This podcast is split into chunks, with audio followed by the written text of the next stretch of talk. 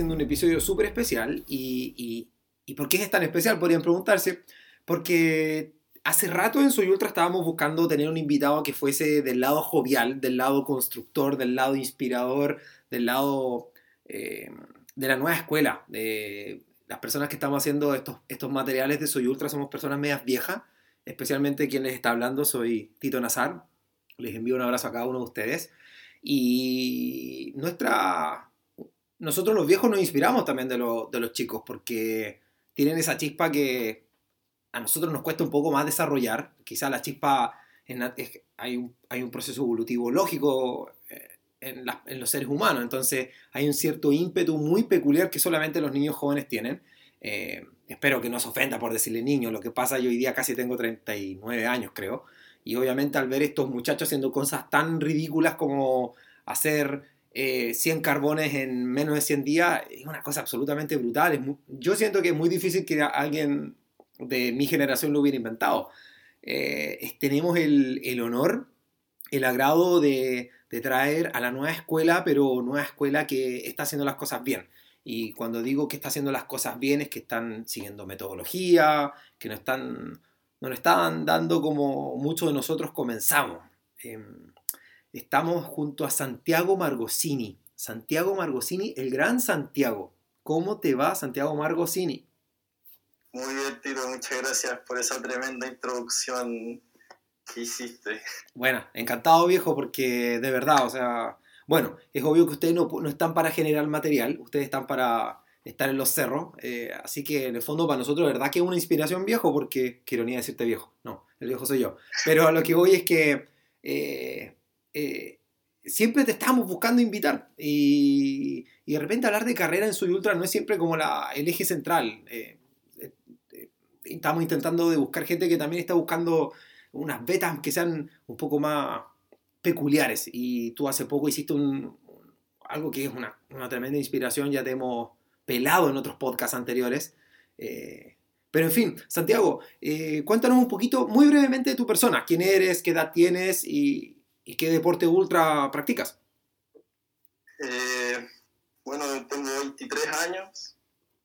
aún estudio. Me queda. Se supone que este debería ser mi último año de universidad. Aunque debería haber sido el año pasado, en teoría, pero no importa. Son cosas que a todos nos pasan. Cierto. Así que, nada, bueno, estudiando, estudio ingeniería civil, en obras civiles. Mm. Eh, pero yo, cuando me preguntan, yo realmente digo que yo corro y trato de estudiar. eres, eres inverso, de hecho en tus redes sociales es muy divertido porque te levantas muy temprano a correr y después te haces, te haces corneta, te destrozas estudiando. De repente te hemos visto madrugando y qué sé yo, y yo siempre viendo tus redes sociales como que no entendía que estudiabas, sabía que era algo como con números, entonces ahora tiene sentido. Pareciera que correr es el eje central en tus días. Sí, totalmente. El día siempre gira en torno a correr y eso del estudio normalmente termina siendo a final de año cuando ya estoy apurado, cuando estoy contra las cuerdas y... Con cuatro al examen. Claro, y buscando la nota, pero así la nota mínima para pasar. Buena. Oye, Santiago, eh, mira, de nuevo, eh, en Soy Ultra, la gente que nos escucha hace rato sabe que tenemos una pauta y tú y yo la vamos a seguir, pero eso es lo rico de traer gente como tú, que diablos que nos hacía falta traer personas como tú. ¿Qué tan central es para ti el correr? ¿Qué onda? Qué estamos diciendo en forma introductoria que para ti es algo bien central, pero hablando en serio, ¿qué, qué, qué onda tú y el correr? ¿Qué, ¿Hace cuántos años practicas esto? Y, ¿Y qué tan, qué tan importante es para tu sustancia, para ti como persona, el, estar corriendo por los cerros? Yo comencé a correr hace poco más de nueve años. Mm, Llevo, sí, empecé a correr como con 14 años. Eh, así que sí, igual llevo tiempo para los jóvenes que soy, llevo harto tiempo corriendo. Y realmente te diría que vivo para correr. Qué bonito. realmente estudio porque me parece que es algo fundamental, o sea, como algo que tengo que hacer, pero para mí correr es mi día a día y, y a partir de eso después hago otras cosas. Oye, y, y, a ver, porque, eh, todos hemos sacrificado cosas porque cuando uno hace ultra con cierto grado de seriedad, hay cosas que uno sacrifica, ¿no? ¿Y qué tú has tenido que sacrificar, no sé, eh, eventos sociales, amistades, así, porque realmente estás como vuelto loco con esto del trail running o, o has sabido llevar un equilibrio? He podido llevar un equilibrio, eh, he tenido que sacrificar cosas, faltar a pruebas en los primeros, los primeros años, me tocaban muchas pruebas los sábados. Ah, me tocaba me tocó faltar porque me coincidieron con carreras. Creo que el primer año falté a dos o tres pruebas por ir a carreras mira. Y, me conseguía algún justificativo alguna cosa. Hablaba con los profes algunos profes me entendían y me decían sí dale no hay problema después hay una prueba recuperativa pero otros profes que me decían como no esto en la universidad no podía hacer eso y yo faltaba nomás me, me conseguí un justificativo médico y después rendía la prueba recuperativa. Oye, pero qué poco, qué poco esperanzador lo que nos estáis diciendo. Yo pensaba que era más, no sé, yo hace cuántos años fue en la universidad, 20 años, no sé. Yo pensaba que era más de la vieja escuela que los profesores fueran tan prohibitivos, por lo que veo la cosa no ha cambiado mucho. O sea, me tocó un profe que me dejó faltar la prueba una o dos veces, pero en general no era así. Alguna vez también como conseguí, eh, en mi universidad nos, nos obligan a hacer semestres de deporte bueno. Lo que me parece algo que, a mí, para mí, genial, donde debería ser así en todos lados, a mi parecer. Aunque igual estamos bastante grandes, así que cada uno sabe las cosas que así no hace, pero bueno. Eh, y entonces conseguí categorizarme dentro de la universidad como deportista y con eso finalmente yo, yo, te digo, genial que tengamos ramo de deporte, pero yo por otro lado lo único que quería era sacármelo y conseguí eh, eximirme del ramo. Seguro para irte a correr. sí, pero finalmente terminaba haciendo deporte. No era como que. Era porque no quería ir al gimnasio, que era la opción que tenía. Claro. ¿Eres un chico que no te gusta ir al gimnasio? No, para nada. No hago las rutinas que me mandan hace yo creo que dos años. Ya, bien, bien, somos dos. Oye, y sin, o sea, sin contar mucha intimidad, porque son cosas familiares, pero de nuevo, tú eres un personaje muy distinto a lo que usualmente invitamos a la gente en Soy Ultra. ¿Cómo lleva este, porque en alguna forma eres un chico eh, particular, o sea, supongo que lo normal es que una persona de tu edad, no sé, quiere ir a viajar por el mundo, ir a Nueva Zelanda a, recoger kiwi, después irse a, Nepal y esas cosas. Eh, sin embargo, tú estás como súper claro en tus prioridades que son relativamente peculiares. ¿Tu familia te deja hacer o igual te dicen así como, ya, Santiago, ¿qué onda? Justamente esa historia que acabáis de contar es la historia de mi hermana que en este momento está al otro lado del mundo recogiendo kiwis, como dijiste. Eh, en ese sentido, eh, yo vengo a ser el cuarto de, de seis. Así que para mí igual la tarea fue más fácil. A mi hermano les tocó realmente ahí recibir los golpes duros. mi viejo ya conmigo como que, si bien entendieron un poco que la vida no necesariamente es... Eh, colegio, universidad, trabajo, familia, no necesariamente tiene que ser esa la estructura de vida. Bueno. Así que eh, yo igual he seguido con la universidad, no, si bien me ha atrasado y todo lo demás, pero no es como que haya tenido exactamente tan malos resultados, así que en ese sentido están contentos, me dejan a mí llevar mi vida como yo quiero, además normalmente cuando puedo trabajo también, entonces estoy económicamente bastante independiente también. Buena. Así que lo has podido llevar. Sí, sí, he podido encontrar el equilibrio y me ha funcionado bastante bien. Oye, 23 eh, años dijiste, ¿no? Sí, 23 años. Oye, em, la pregunta, qué divertida hacerte estas preguntas, es súper emocionante. Viste, y todavía no entramos en materia, pero es que de verdad que es distinto, es emocionante. ¿A qué edad hiciste tu primer ultra? Mi primer ultra 18 años y 6 meses. ya. Eh, oye, Santiago, ¿y qué, ¿te acuerdas qué carrera fue? Sí, el Endurance, los 50. Ok. Eh, es una historia que, que, ahora la cuento y me río, pero igual fui responsable porque mi hermano iba a correr. Ya. Y faltando poco más de tres semanas, entre tres y cuatro semanas, él se lesionó y no iba a poder correr. Entonces, en este momento él me dijo, oye, está mi cupo aquí, ¿lo quería usar? Y yo, ya, pues. Pero Marcosini, Marcosini. ¿Cómo? Que en el fondo, de hermano a hermano le pasaron el, te pasó el ticket. Claro, yo, de hecho, yo corrí inscrito y mi nombre era el de mi hermano. Yo, el puntaje ida y todo eso le, le llegó a él. Me imaginé. Así que sí, porque fue, fue todo por atrás porque no podíamos cambiarlo en ese momento. Ya, ya estaban todos cerrados. Eh, y fue, cometí muchísimos errores, cosas que no volvería a cometer, y uno de esos es el, sobre el tema que vamos a hablar el día de hoy especialmente. Mira, qué buena, ya, qué buena. Oye, pero mira, yo tuve la fortuna de verte ya cuando tú te veías como un young gun, así como un niñito, ya, este, este pendejo nos va a hacer corneta en unos años más. Y tuve la fortuna de verte en uno de los últimos puestos de control en el Endurance 80K hace ya varios años, unos tres años atrás, ¿puede haber sido? Eh, si no me equivoco, fue el 2017. Uy, mira cómo pasa el tiempo. Pero entonces, ¿qué? ¿Ahí tenías 19 años? ¿Fue el otro año de los 50? Corrí 2015 y 2016 corrí los 50 del Endurance, 2017, 18 y 19 corrí los 80. Ya, y 80K, ¿qué onda? ¿Es como la, la distancia que te acomoda mucho? ¿Qué pasa ahí? Eh, mira, como que si a mí me preguntáis, me vengo a acomodar después eh, de los 60 kilómetros. Ya. Tampoco he recorrido distancias de más de 85, pero mis mejores carreras, a mi parecer, han sido sobre los 60 kilómetros. Buenísimo. Qué bueno que estamos hablando de estas cosas, porque eh, hemos, hemos estado grabando podcast, tú sabes que eh, el ultra es una cosa bien fascinante porque mucha gente, especialmente en el trail, lo único que hace es aumentar las distancias, pero, y está bien, pero los atletas en el trail running nunca se, se detienen a, a definirse eh, en qué distancia están más consolidados para tener un mejor performance. Es como que todos quieren correr 100 millas y todos van para allá y hay gente que sinceramente no tiene la pasta. No digo que, no estoy diciendo que es tu caso, pero qué, qué interesante que a los 23 años tú hoy sabes que tu cuerpo como que empieza a aprenderse desde el kilómetro 60. O sea, ha, ha habido un trabajo por lo que veo en tu, en tu autoconocimiento.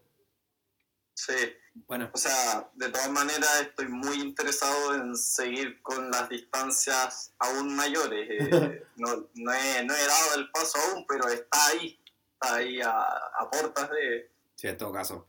Oye, eh, hablemos de eso, porque puede haber sido que quizá 80K, eh, bueno, 80K es una, yo creo que una distancia muy perfecta, pero tú has hecho algo, tú hiciste algo que, no sé, muchos creemos que es como un poco historia en el trail running nacional, eh, y es que este proyecto que está publicado en el sitio web de soyultra.com, eh, hiciste 100 veces el carbón en menos de 100 días. Al final lo hiciste en cuánto? ¿70 y tantos días?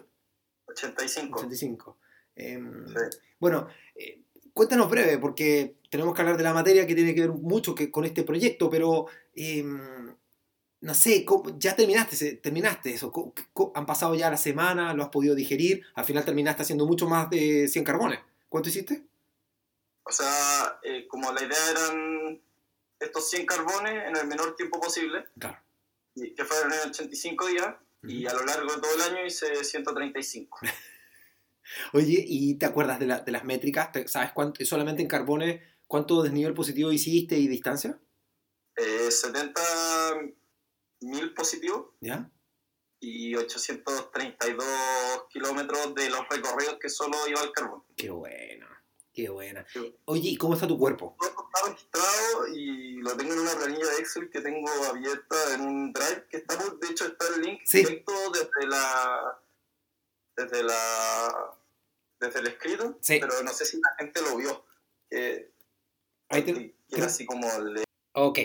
Oye, Santiago, eh, dijiste la altimetría, eh, con todos estos carbones, ¿cuántos kilómetros hiciste en total al final? Fueron 832 kilómetros. y todo eso está registrado en el Excel online que quedó colgado del, del escrito. Bacán. Oye, em, te, te, interrumpo, pero es importante también. Eh, tú fuiste como bien generoso en tu escrito porque tuviste a pesar de que los 100 carbones te los bancaste tú, eh, hubo gente que bailó contigo en este largo trayecto. Eh, eh, no sé, ¿te gustaría quizás nombrar a esas personas? Porque al final es parte de la famosa comunidad que todos intentamos de, construir, ¿no lo crees? Mira, te los nombraría uno por uno y le daría el agradecimiento a cada uno, pero son como 16 personas las que me acompañaron, un poco más quizás. Algunos me acompañaron uno, otros dos, tres, incluso la persona que me, acompañó, que fue Cristóbal Correa. Sí. Con él eh, íbamos los viernes 5.30 de la mañana partiendo, hacer un carbón, volver yo a clase y él volver a trabajar ahí a la casa. Buena. Oye, y... Mucho aguante ahí de la comunidad, mucho apoyo realmente. Oye, no solamente eso, em, eh, que es finalmente lo que queremos hablar de bastones de trail running, pero eh, tú tuviste un accidente con los bastones de trail y esta misma comunidad parece que como... ¿Qué pasó ahí? ¿Como que te ayudaron? Porque te quedaste sin bastón en algún momento. Sí, iba como en el carbón 32 ¿Eh? y había comenzado a usar los bastones, yo diría que por ahí por el 14. alcancé, no sé, a usar los 18 kilómetros, unos, unos bastones chinos que tenía y se me quebraron. Se me crucé, mientras estaba, estaba armando uno y el otro ya lo tenía armado y mientras estaba armando este, eh, crucé el otro entre mis piernas y lo quebré. Ya. Y no sé, por decir que eso fue un viernes, una cosa así. Yo sábado y domingo corrí 100 bastones y el lunes eh, un grupo de amigos, eran, si no me equivoco, 10 personas, cada uno puso una cuota y me regalaron los bastones que estoy usando ahora y con los que terminé de hacer los otros 70 carbones que quedaban. Y oye, ¿qué bastones fueron los que te pasaron los chiquillos? Me pasaron unos Black Diamond de fibra de carbono. Ah, ¿Qué tal? No, espectacular. o sea, comparándolos con los bastones chinos, que también eran de fibra de carbono, pero... Ah, sí. Muy superiores, sí. Mira, ya, bacán. Em, oye, Santiago, mira, eh, hablemos de materia, ¿vale? Eh, para que... Y por eso al final es que te aprovechamos de invitar, porque el escrito estuvo muy particular, esto, el proyecto es muy único, y más encima acumulaste una cantidad brutal de mucha altimetría usando los bastones y muchos de ellos, como dijiste, muchos de tus ascensos también lo hiciste sin, entonces estás como, como muy fresco con la experiencia de los bastones. Eh, vamos a hablar de eso, ¿vale? Mira, eh, antes para generalizar, eh, están los bastones de trail running, ¿no? Que son, no son exactamente lo mismo que un bastón, de trekking. Em, hablemos un poquito de las generalidades de los bastones, si me permites primero. En general, están los bastones más básicos que son quizás de la línea de entrada, que son los, los que llamamos telescópicos, ¿no? Que es como un tubo que tiene un diámetro mayor y hay otro tubo que tiene un, diámetro menor y ahí forma se forma el bastón telescópico, pero ese tiene ventajas y desventajas. La gran desventaja es que es muy difícil de ensamblar usualmente y en el trail running se usa más el bastón, el bastón plegable, el que nosotros los más viejos como yo conocemos como Z-Poles, pero eso es porque Black Diamond los inventó y los eh, popularizó. Tú tienes un bastón plegable, ¿no? Ahora. Ahora tengo, claro, bastones plegables y también he usado telescópicos, los que a mí, me, bueno, tienen la gracia normalmente, a diferencia de los plegables, que se puede regular un poco más la altura. Sí, claro. Esa es una de las principales ventajas que yo, les, que yo les veo. El problema es que de esos botones es que una vez que fallan, no hay cómo arreglarlo. Exacto. Y, y, uno trata de arreglarlo y una vez que el fallón, el bastón falla en eso, simplemente la única solución es echarlo a la basura, me parece. Bueno, oye, pero, eh, a ver, antes de seguir con la materia de los bastones, y, tú que estás con esta materia tan fresca, em, ¿por qué terminaste usando la inmensa mayoría de tus, de tus carbones? ¿Por qué usaste bastones? Y por lo mismo, ¿por qué se los recomendaría a las personas que nos están escuchando? ¿Por qué usar bastones? Bueno, yo te diría que así al ojo, ¿Mm? fueron entre 60 y 70, más hacia 70 los carbones que usé de bastón. Fue la mayoría. Y todo esto seguía una lógica, que era el, el repartir el cansancio, el desgaste del cuerpo. Mm, seguro. Porque eso es básicamente la gracia que nos dan los bastones. Y que si bien al bastón, al menos en competencia, se le, se, le, se le, ve este uso y se le ve el uso de también buscar más potencia, pero eso de repente lo podemos ver eh, acá en Chile no se ve, pero en Europa, por ejemplo, cuando uno ve kilómetros verticales, uno ve que usan bastones para, para esto, para, para, para, conseguir potencia desde el tren superior del cuerpo. Claro. Entonces, esos son las dos principales eh, motivos por los cuales se usa el bastón. Pero estás hablando de propulsión. Pero ¿y siempre en escalada? ¿También en bajada no los usabas? Yo de repente sí los usaba en la bajada, pero muy poco, porque es muy fácil de, en la bajada, por ejemplo, dejar el bastón que se quede enganchado atrás o tampoco es, de repente igual estorban en la bajada, uno va mucho más rápido. Entonces, coordinar cuatro puntos en vez de estar, cuando estés bajando, en vez de coordinar dos, de repente puede ser más complicado, más fácil enredarse. Cierto. Pero varias veces, sobre todo cuando ya de repente el tercero o el día que intenté el Everesting, que fueron, no me acuerdo si es siete u ocho. Ocho, creo. Eh, ese día bajando, eh, bueno, el último lo bajé a punta de bastón.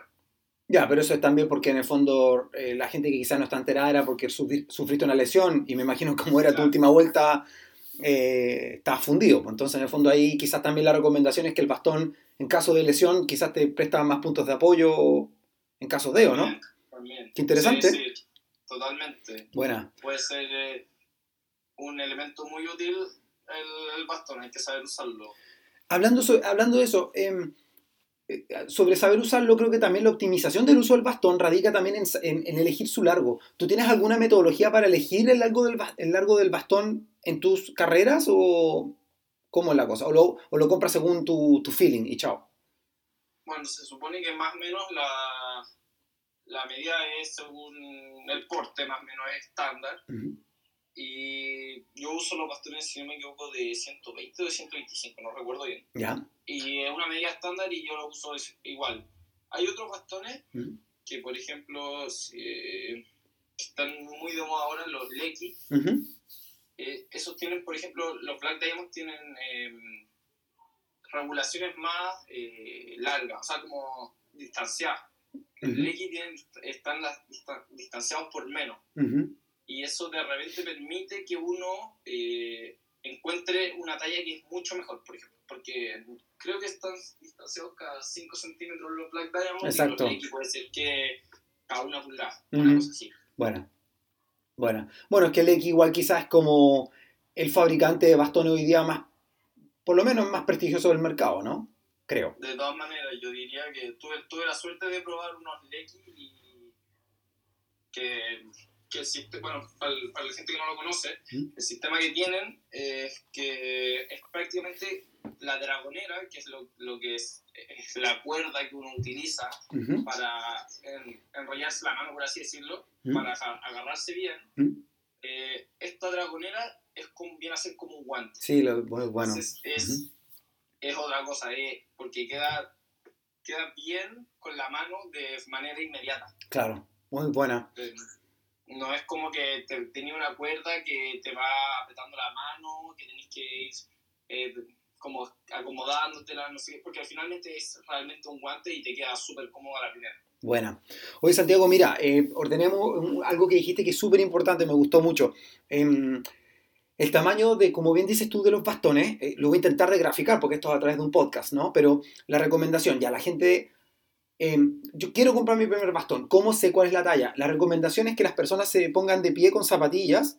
Em, no sé cómo decir esto, voy a intentar, pero poner tu brazo eh, relajado, en el, así relajado hacia los lados de tu cuerpo, flectar el codo en 90 grados y la distancia en centímetros que haya de tu puño al piso es el largo de bastones que deberías tener.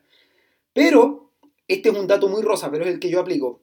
Esto ya es un tema muy eh, personal, pero esa es la forma estándar de elegir un bastón. Pero como yo solamente uso los bastones para escalar, obviamente los quiero un poquito más cortos, porque eso significa que cuando vas escalando como que tienes que vas subiendo un poco los brazos. Entonces, para no tener que subir tanto los brazos para clavar el bastón, lo que hago yo es esta distancia que expliqué del puño hacia el piso, con el brazo flectado, le resto 5 centímetros aproximadamente y ese es el tamaño que yo compro en bastones.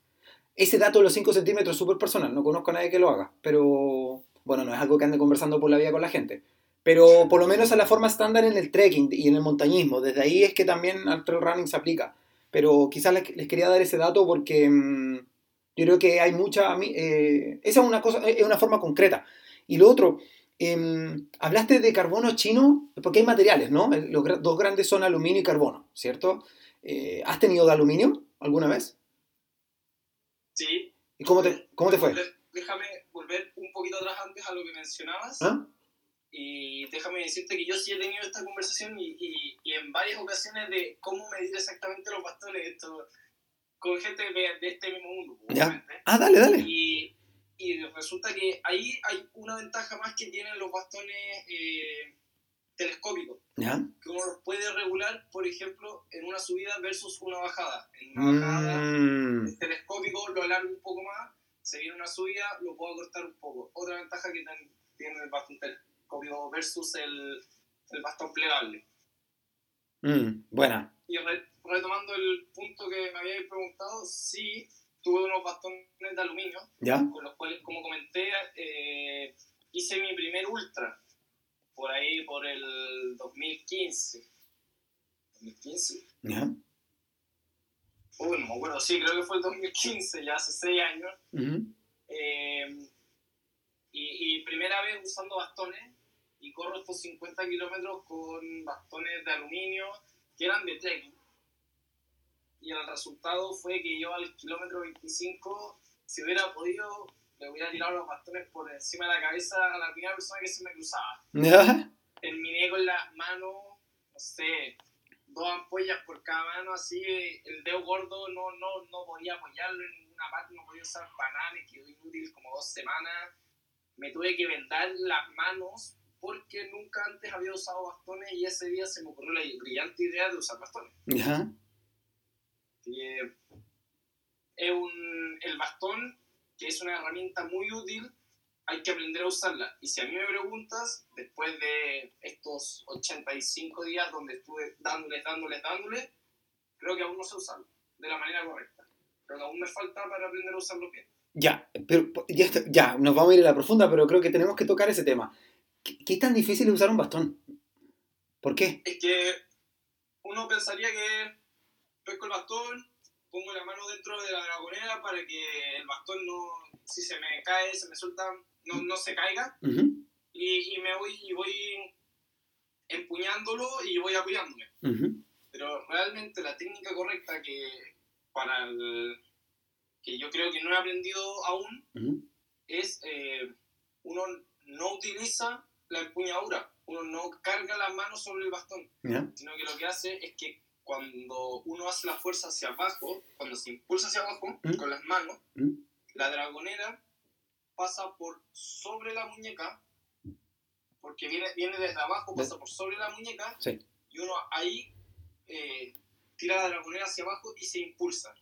Hay un video muy muy bueno en el cual explica de forma correcta y, y, se puede ver porque aquí nosotros no, no les podemos mostrar a la gente cómo vendría a ser el correcto uso del, del bastón de Luis Alberto Hernández. Eh, si no me equivoco, el video es por ahí por el 2017, 2018, pero es un video muy bueno, muy explicativo y que, y que yo diría que es la mejor clase de cómo usar bastones. Mira, qué buen dato. Entonces quizá vamos a tener la misión de buscar ese link para lo vamos a compartir en el podcast. Así es que si es que lo estás escuchando ahora, eh, no te preocupes, vamos a poner el link probablemente en el Instagram y obviamente también en, la sección del podcast.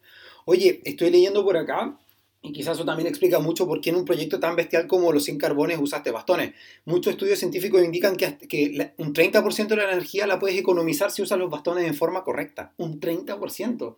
Lo cual no es menor, viejo. O sea, Imagínate una carrera de 80 kilómetros o peor aún de 100 millas. Y para la inmensa mayoría de las personas que no son atletas como de altísimo rendimiento, eh, un 30% de energía de ahorro en 24 horas es como algo sustancial, ¿no lo crees? No, es, realmente harto. No, no, había escuchado realmente el, el, valor, pero yo mm. sabía que, que efectivamente había una una diferencia muy importante en cuanto al gasto de energía. Bueno, eh, sin ir más allá, es cosa de ver eh, las carreras de, no sé, UTMB, las carreras de sobre 100 kilómetros y ver a aquellos que ganan. ¿Cuántos del top 10 están usando bastones? Mm. Eh, sí. yo te diría que yo te diría que deben ser 8, más o menos. Mm. Estoy de acuerdo. Oye, Santiago, ¿no será que la gente no usa bastones porque se ven feos en la foto? Te lo pregunto en serio, weón. No, quiero verme pero corriendo y con bastones no es taquilla. Yo creo que si a alguien le preocupa eso, como que está medio equivocado, eh, como casi que perdido. No, no, se me ocurriría pensar, al menos a mí personalmente, en la foto antes que en mi desempeño, claro, en mi performance. performance. Buena. Oye, mira, eh, para que igual la gente eh, vea de dónde estamos sacando fuente de información, hay un podcast muy, eh, muy choro, que sea, en inglés lamentablemente, que se llama Coopcast. Coop, K-O-O-P, y de ahí hay un podcast que habla mucho de bastones. Y de ahí saqué, por ejemplo, este número, este número que es real, el 30%. Pueden escuchar el podcast pues, si quieren como la información de más primera fuente.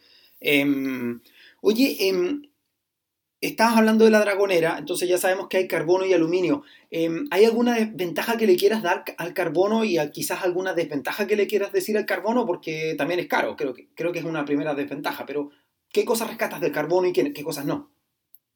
Eh, bueno, partiendo de eso, del precio, eh, y destacaría que también son mucho más livianos. Que hoy en día, bueno, no, no estamos a tu nivel, Tito, de, de hablar de 5 gramos más, 5 gramos menos a la hora de preparar la bicicleta. ¿Cuánta maldad? Pero de todas maneras, eh, no sé, como hace dos meses tomé los bastones estos con los que había corrido ese Endurance del 2015 y los tomé y dije, ¿cómo pude haber corrido con esto? ¿Cómo descargar peso extra? Claro claro, en el momento está empezando, uno no sabe mucho del tema, tampoco conoce mucho, no tiene como la recomendación de gente que ya ha pasado por esto, que es un poco lo que nosotros estamos haciendo ahora. Cierto. Eh, eh, contándole a la gente un poco de las experiencias y vivencias que hemos tenido, para que no cometan los errores que ya cometimos nosotros para ellos. Pero sí, yo, esas son como las principales ventajas y desventajas del carbono versus aluminio. ¿Y alguna desventaja que le tengas como de reproche al carbono? De repente puede, podría considerarse un poco también más delicado. Es más propenso a quebrarse un bastón de aluminio, que, o sea, un bastón de carbono que de, aluminio. Mira, ya, entiendo. Bueno, y hablemos de presupuesto. Em, yo hace rato ya no compro bastones, pero hoy en día eh, oye, te quiero dar un dato rosa. Em, igual Lecky creo que fue el primero que vi, pero ya hay varias marcas. Está Dynafit, no sé si todavía Salomon, pero hay bastones de, carbono ya que en la sección más eh, ancha de, los bastones, que es cerca abajo de los puños, hay, hoy en día existe un microajuste de, no sé, más o menos 10 centímetros. Entonces igual ahí, eh, sé que en Dynafit hay una versión que se llama el Ultra Pole y es para eso. En el fondo está pensado para ultra distancia y como dices tú, ya cuando estás fundido, eh, puedes considerarlo hacer un microajuste que no es tan perverso como el Z-Pole, que yo también lo tengo y la verdad es mi favorito porque, como dices tú, eh, todo se trata de ahorrar gramaje, pero si hay alguien que quiere sacrificar 25 gramos, eh, puede tener un bastón de 120 mil pesos chilenos, que son algo menos de 200 dólares, pero bueno, lamentablemente, ese es más o menos el rango de precio de un bastón de carbono, un aluminio, no sé, estará en los 100, en los 100 dólares, ¿no? Sí, el yo te diría que los Black Diamond que me regalaron el precio es similar a ese. Sí, sí, sí. Un poco superior a los 100 mil pesos. Sí, seguro, está en las 120 lucas, ¿no? Sí, sí, eso. Me parece que ese es el precio. Eh, bueno, em, oye, aquí pusiste algo en la pauta, interés, algo interesante que no se conversa mucho, que están los famosos como elastómeros, que son unas gomas que se les ponen en la punta a los bastones. ¿Lo has usado? ¿Tienes alguna experiencia con ellos? Bueno, estos bastones que son los que yo estoy usando ahora, tienen por defecto de tienda vienen con dos puntas, por así decirlo. Una punta plástica y una punta que viene a ser más metálica, que no recuerdo exactamente de qué material es ahora.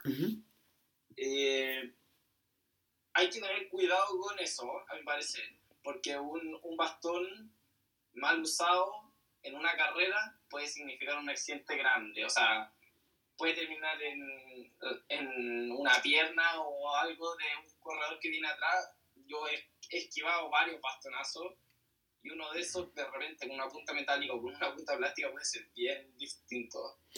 Pucha, qué bueno lo que estáis diciendo, viejo. Qué bueno lo que estáis diciendo. ¿Cuántas veces hemos odiado a la gente que corre con los bastones en las partidas y van pegando con las puntas para atrás? ¿No? Eso es como... creo que es algo que queríamos decir que no está en la pauta. Creo que tienes mucha razón.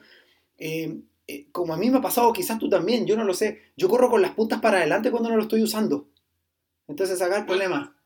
No, y, yo, yo, no solo me refería cuando no lo estoy usando, sino que cuando lo estoy usando, porque ahí, ahí cuando, cuando, uno lo, cuando uno no lo está usando, por último van sin fuerza, eh, el golpe va con el vaivén, Claro. Pero de repente vayas en una subida y, y, y, apoyaste mal el bastón porque o de repente, no sé, la superficie no te permitió apoyarlo bien en el lugar en el que te quedaba eh, cómodo, entonces lo tuviste que apoyar un poco más abajo y el, resultado fue que el bastón pasó de largo hacia atrás.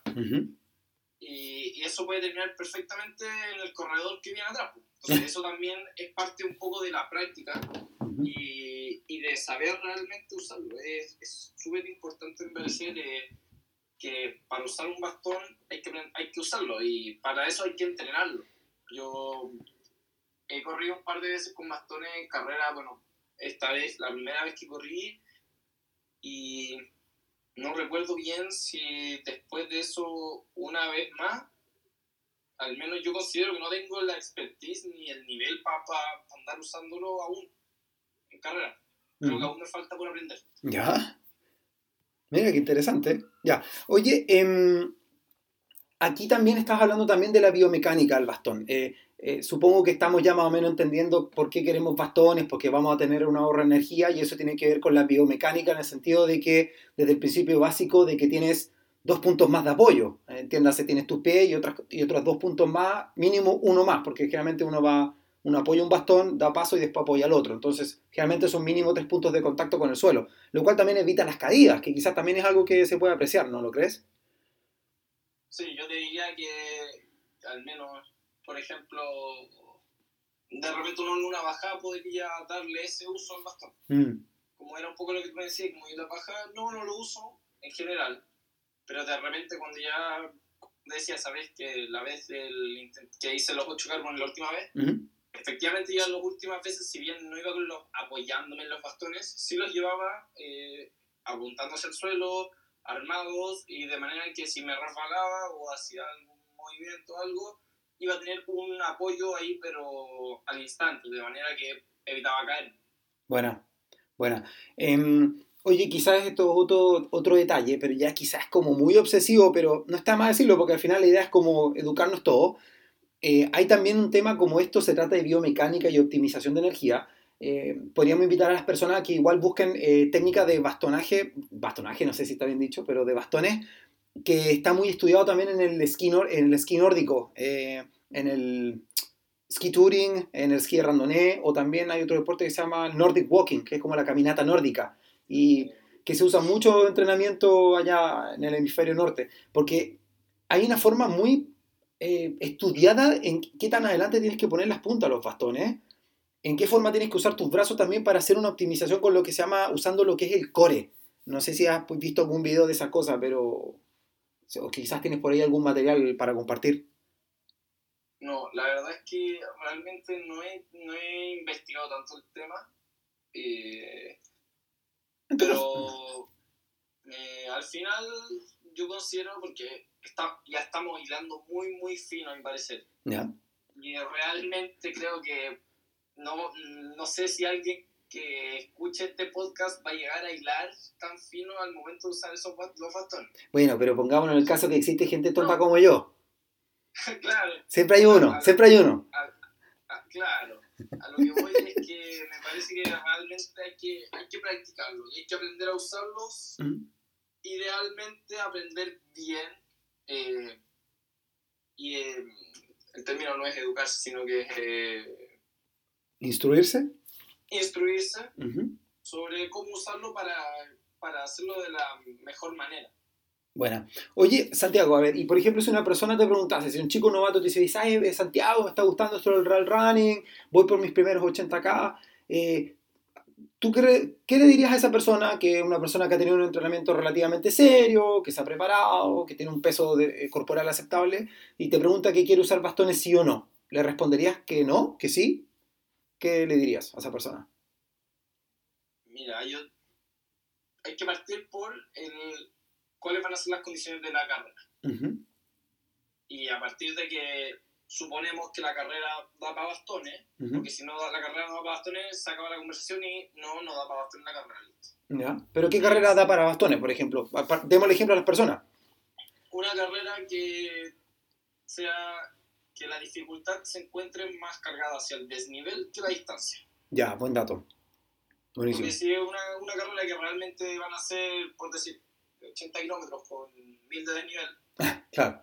algo muy plano, eh, posiblemente no va a tener sentido usar bastón. Buen dato. Vas, a terminar cargándolos mm, prácticamente todo el rato, no, no, vaya, no vas a estar haciendo uso de ellos.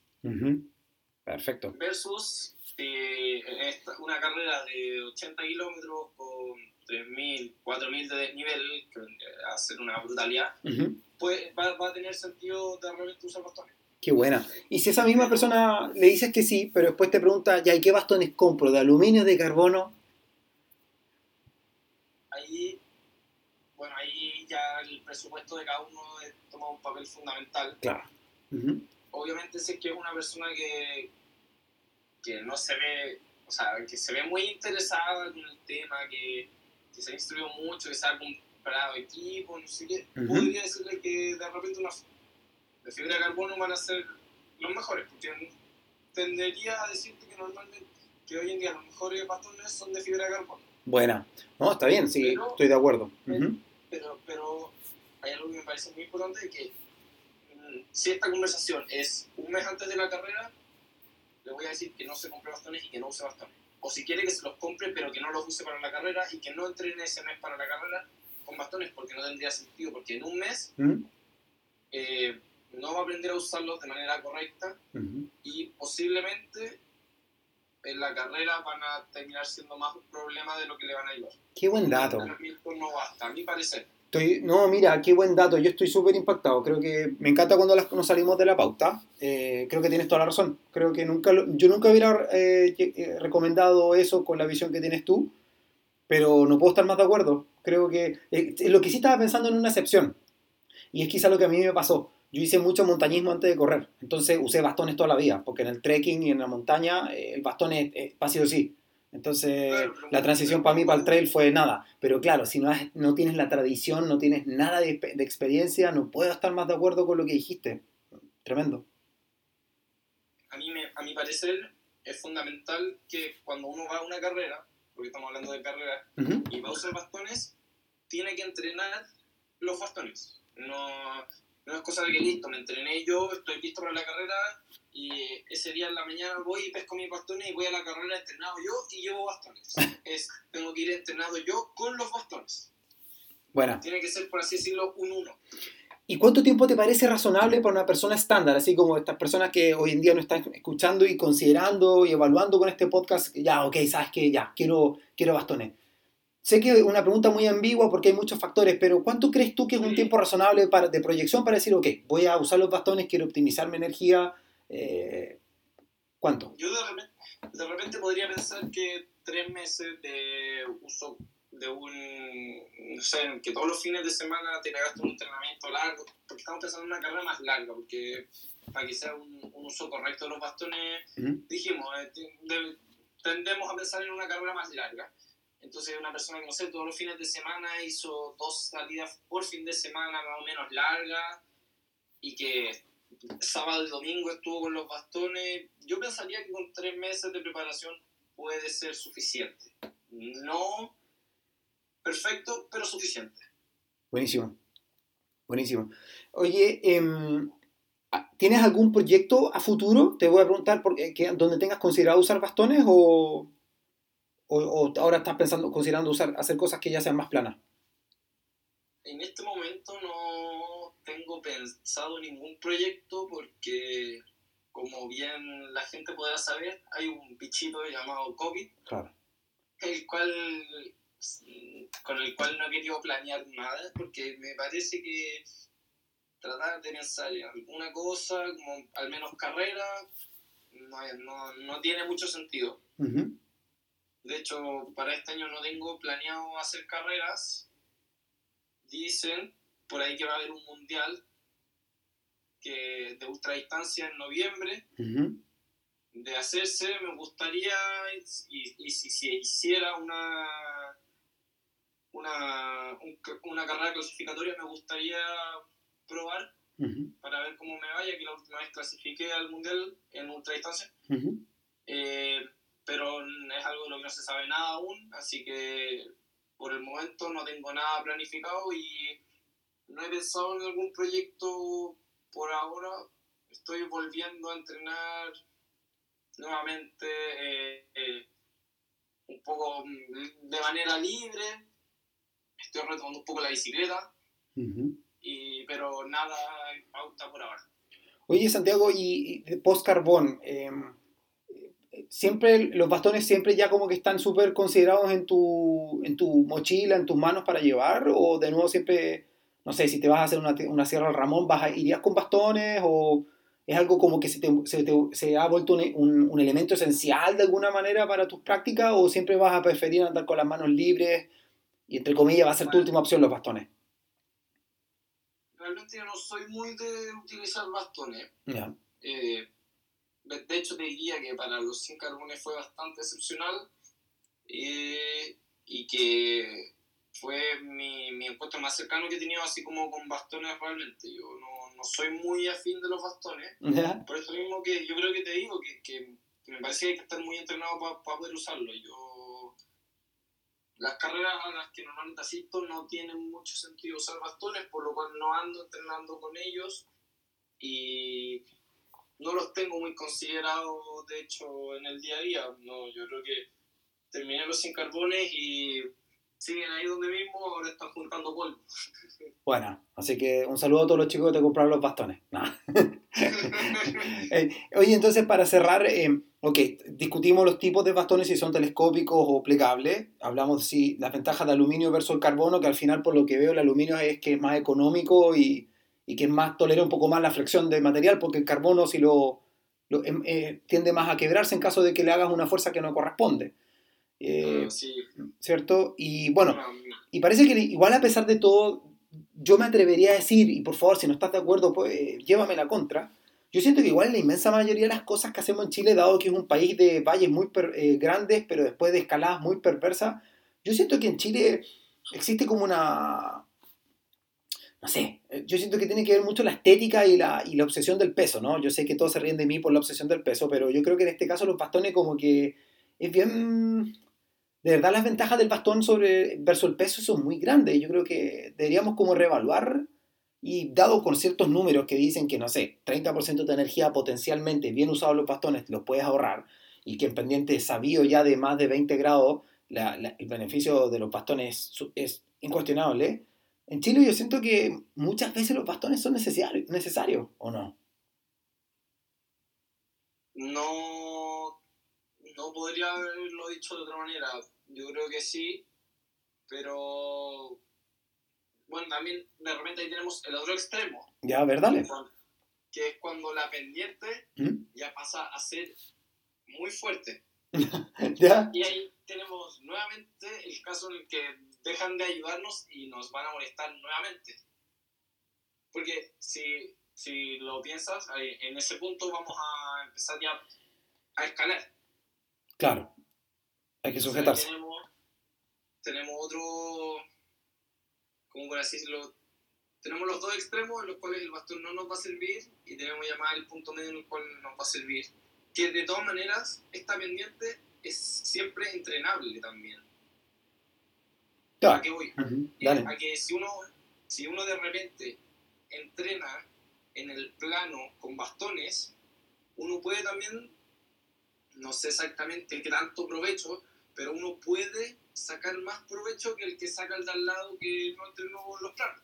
Mm. O de repente entrenar en subidas con mucha pendiente, porque es muy distinto entrenar con los bastones, como te decía, porque a mí me parece hay que entrenar con los bastones. Eh, entrenar en, su, en subidas, no sé, 15%, 10%, hay que de repente hacer en pendiente de un 30-40%. Claro. Que ya viene a ser muchísimo en verdad, pero pero de repente para una persona en una pendiente de un 30% el bastón va a ser inútil y va a molestar, y para la persona de al lado pueden ser muy útiles porque se preparó y entrenó para esa pendiente con los bastones.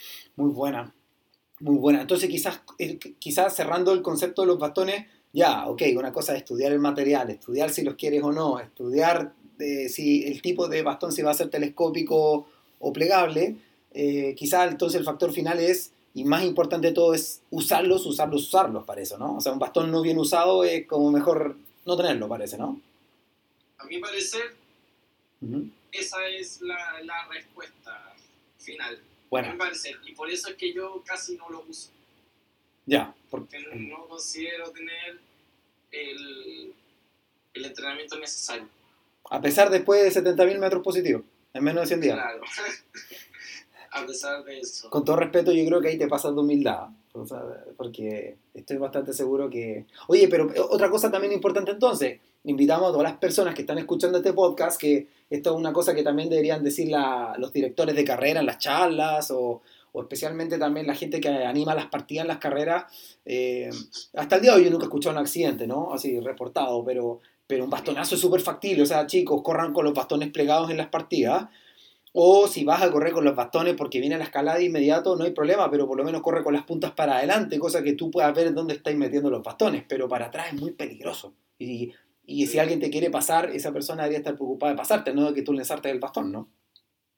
Todo eso viene un poco parte de hacer de, de a mi parecer, el, el, el entrenar, el, el, el, usarlo bien, mm.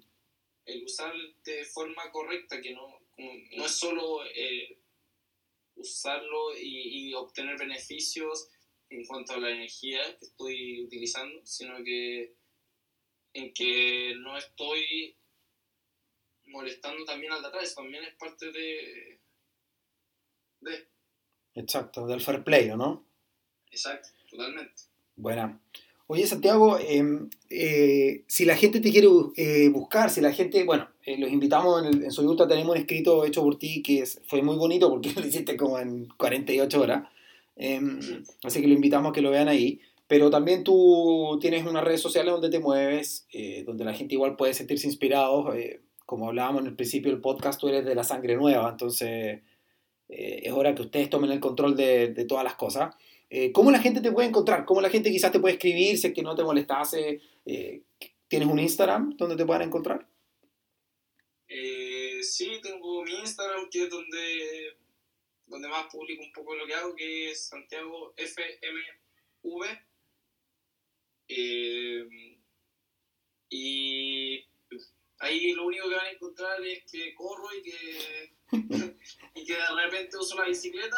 Y a veces estudias. Y, una vez al semestre voy a aparecer estudiando dos semanas eh, en las que realmente lo único que hago es, tratar de estudiar porque estoy pensando en correr. Bueno, oye, se agradece eso, hablando en serio, o sea, qué rico ver sangre nueva, gente tan motivadísima y nada, de verdad, para alguien más viejo es una inspiración tu Instagram, así es que los invitamos de verdad a la gente que como que quieran, no sé, yo siento que quiero creer que las personas que hacemos deporte usamos el Instagram para eso, pues, para inspirarnos y, y nada, pues quizá yo eh, creo que de verdad tú eres uno de los muchachos que, que está impulsando la comunidad en el sentido de que eres un, un, chico muy auténtico en tu, en tu comunicación, tú eres una persona como eres de una sola línea entre lo que comunicas con el Instagram y la persona que tú eres. Y, nada, pues los invitamos a los chicos que te busquen porque te gusta o no, eres un referente. ¿Te gusta o no? ¿Vale? Vaya. bueno, yo, yo, yo, creo que estoy un poco más metido aquí en el mundo más, más joven, sigo un poco más a la, a la, como tú dices, a la sangre nueva. Eh, eh, y creo que hay, hay varias personas, varios cabros de mi edad, cabras también, que vienen poniéndole mucho y que tienen tremendo potencial y que, que simplemente nos han hecho notar y que están ahí entrenando escondidos en su casa, en, en donde estén, en, en, cualquier parte de Chile, porque hay a lo largo de todo Chile. Bueno. Y, y, que, y que todos ellos también a mí no solo también inspiran porque también algunos hacen desafíos interesantes, eh, sino que me ponen, por así decirlo, eh, la navaja en el cuello y me obligan a mí también a andar entrenando más. Oye, ¿y te gustaría nombrar algunas de esas personas que al final pertenecen a la comunidad y como dices tú, quizás no son, no sé, quizás no son tan famosos, quizás sí lo son, pero quizás a ti te inspiran? Entonces quizás también hay gente que simpatiza contigo y pueden querer buscarlo. ¿Se te ocurre alguien? Eh, varios nombres. Eh, por ejemplo, Giovanni Menian. Ah, el Giovanni. Sí, soy un poco fan del Giovanni, así que me, me hace eh, mi corazón está palpitando. también hace ahí sus su locuras de repente. Sí.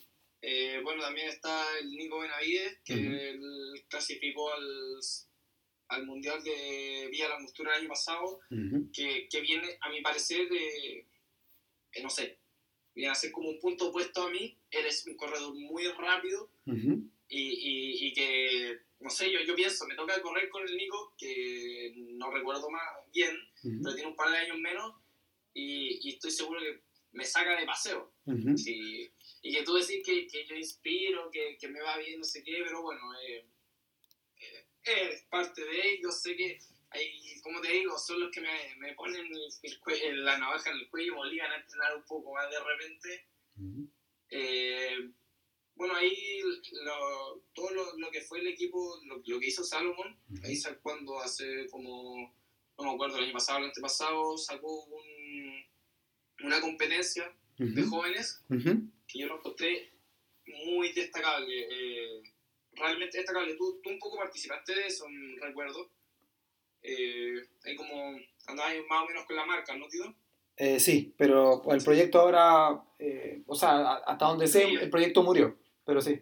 Claro, Pero, pero al, menos, a, al menos a mí me, me sirvió para saber que había, por ejemplo, más gente de mi edad interesado y, y en esto del trail y que, y que finalmente no era el, el único loco claro, mira. Que, que, en vez de andar carreteando andaba Oye, pero qué bonito lo que estás diciendo, ¿no? O sea, bueno, disculpa a la gente de la audiencia, pero de nuevo, es lo que dijimos siempre, o sea, eres un invitado inusual, entonces, eh, que tiene que ver también con el concepto de la, de la comunidad, ¿no? O sea, que es, cuático para ti lo que estás diciendo, porque al final me estás diciendo quizás que estás un poco, no sé si desamparado, pero tú te, sentías un poco un lobo estepar en este mundo del trail running siendo tan niño, en el buen sentido, y que veis puros guanes más viejos que tú dando la cacha en los cerros y tú ahí como tonto pensando que eres el único que se acostaba temprano en la cama porque era el único que rayaba con el trail.